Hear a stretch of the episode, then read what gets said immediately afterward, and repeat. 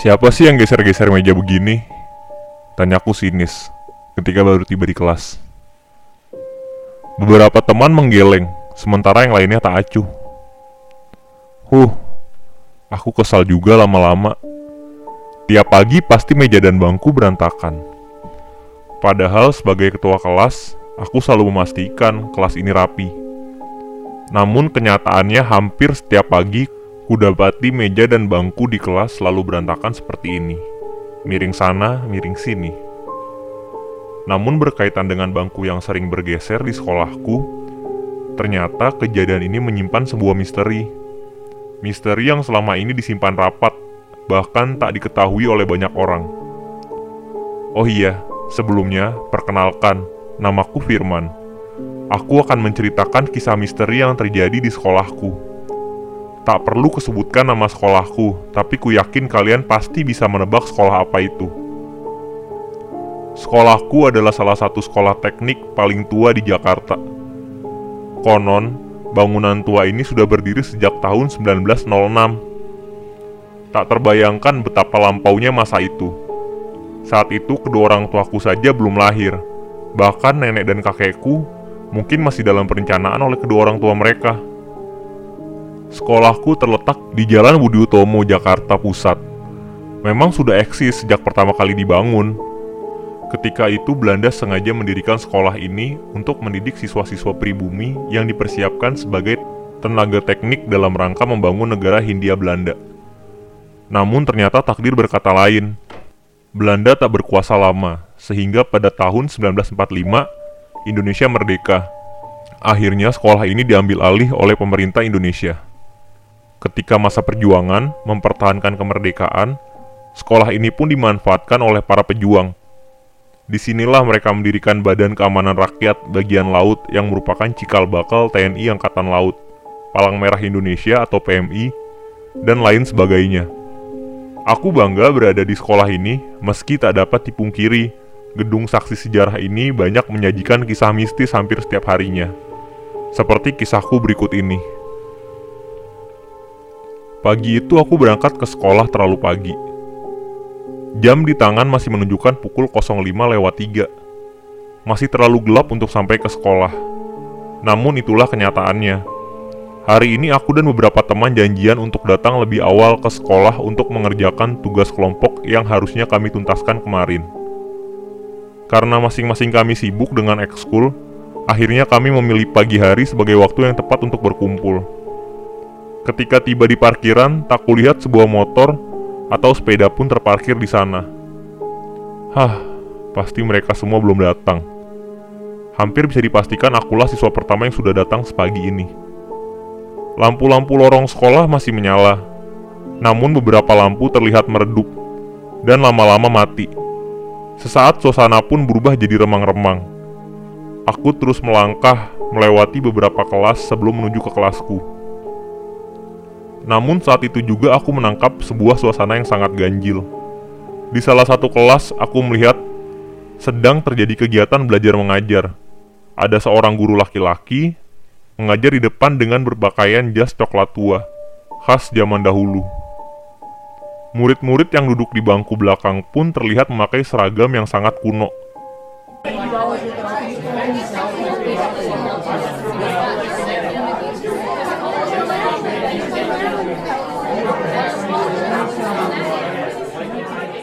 Astaga, sesaat aku terpaku, seperti terbawa mesin waktu ke puluhan tahun yang lalu. Namun ketika aku perhatikan benar-benar wajah mereka, mereka pucat semua. Aku pun tersadar dan melihat ke sekeliling. Aku seorang diri di sini. Ketika aku kembalikan pandangan ke kelas tadi, kosong. Tak ada siapa pun di sana. Aku pun langsung berlari menuju ke kelas.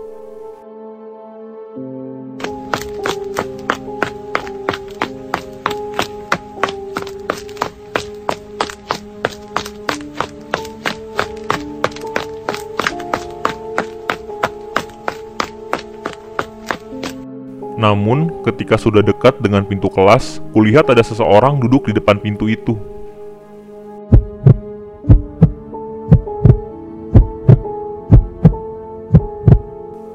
Jantungku kembali berpacu cepat. Siapa anak yang duduk jam segini di depan pintu kelas? Pikiranku menduga-duga. Banyak sekali hal yang aku pikirkan. Jangan-jangan sosok itu tidak nyata seperti yang kulihat di kelas barusan. Kuhentikan langkah dan kuperhatikan baik-baik sosok laki-laki yang tengah duduk diam menunduk itu. Beberapa saat ia tetap dalam posisinya, diam, tak bergeming, membuat kakiku terasa lemas untuk melangkah. Tiba-tiba sosok itu mengangkat kepalanya dan langsung menengok ke arahku. Ardi? Ya ampun, gua kira siapa lu? Ah, ngagetin aja lu, Cong, kataku langsung mendekati kawanku itu. Namun ketika ku dapati, Ardi masih diam saja. Bahkan wajahnya yang hitam terlihat pucat. Kenapa lu, Di? Tanyaku sambil mendekat. Ia menggeleng. Jangan masuk, katanya kemudian ketika aku melangkah masuk ke dalam kelas. Namun telat, aku sudah berada di dalam kelas. Keadaan sangat gelap karena lampu kelas masih dimatikan. Jangan nyalakan lampunya, kata Ardi lagi. Aku tak tahu apa maksudnya, namun kuturuti saja. Tiba-tiba hidungku mencium bau melati dan daun pandan. Bau ini khas sekali dengan bau bunga tabur kuburan. Tiba-tiba telingaku menangkap suara bangku yang digeser.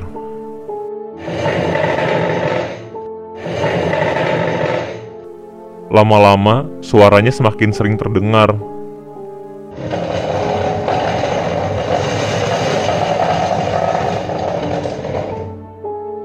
Suaranya semakin banyak, seperti bersaut-sautan dan dari berbagai arah.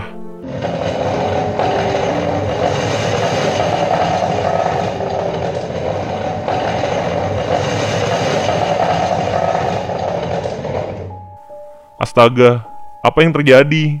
Padahal di sana kan tidak ada siapa-siapa. Keluar man, cepat keluar! Teriak Ardi. Tanpa berpikir panjang, aku pun segera keluar menemui Ardi. Wajah laki-laki itu masih pucat dan napasnya tersengal-sengal. Di, ada apa di dalam? Tanya aku. Ardi menggeleng. Jujur, aku sangat penasaran, namun takut jika harus melihatnya seorang diri. Dari luar pun masih terdengar bunyi bangku dan meja yang tergeser-geser. Sekujur tubuhku merinding dan terasa dingin. Astaga, mengapa meja dan bangku ini bergerak sendiri. Tiba-tiba dari kejauhan terdengar suara orang lari.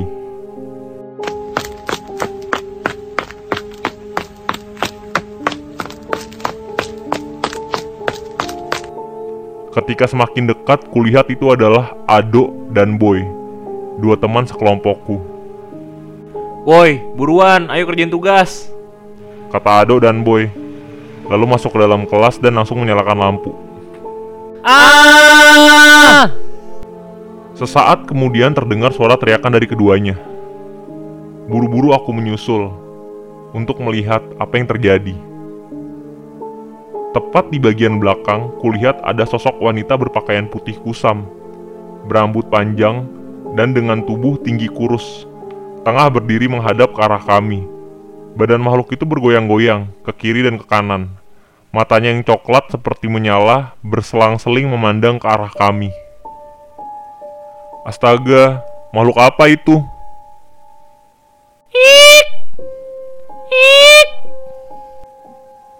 Makhluk itu bersuara.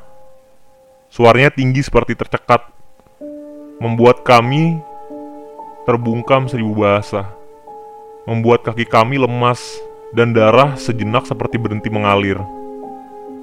Di tengah kebisuan, makhluk itu kemudian berjalan menembus tembok.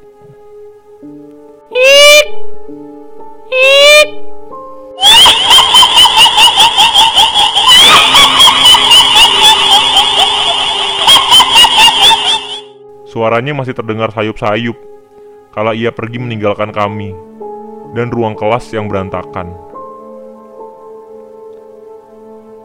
Beberapa saat kemudian kami semua tak dapat menahan ketakutan dan segera berhamburan keluar kelas. Sejak hari itu pun aku tahu mengapa bangku dan meja di kelasku selalu berantakan. Rupanya adalah makhluk halus yang entah dengan tujuan apa menggeser-geser meja dan bangku tersebut. Belakangan ini aku tahu sebuah berita yang disembunyikan oleh penjaga sekolahku. Ternyata perempuan yang kami lihat itu memang adalah penunggu sekolah. Konon, dia adalah anak kompeni Belanda dengan wanita pribumi Indonesia. Gadis itu tewas dalam peperangan yang pecah kala itu dan bergentayangan karena mencari kalungnya yang hilang. Kadang penjaga sekolah juga melihat hantu wanita itu bergentayangan di lapangan sekolah saat malam hari sambil menunduk seperti orang yang tengah mencari sesuatu. Kalau diperhatikan dari dekat, leher hantu itu memiliki goresan luka yang cukup dalam oleh karena itulah ia masih mencari kalung sayangannya untuk menutupi bekas luka pembunuhan itu. Sekian dan itu adalah kisahku. Selamat malam.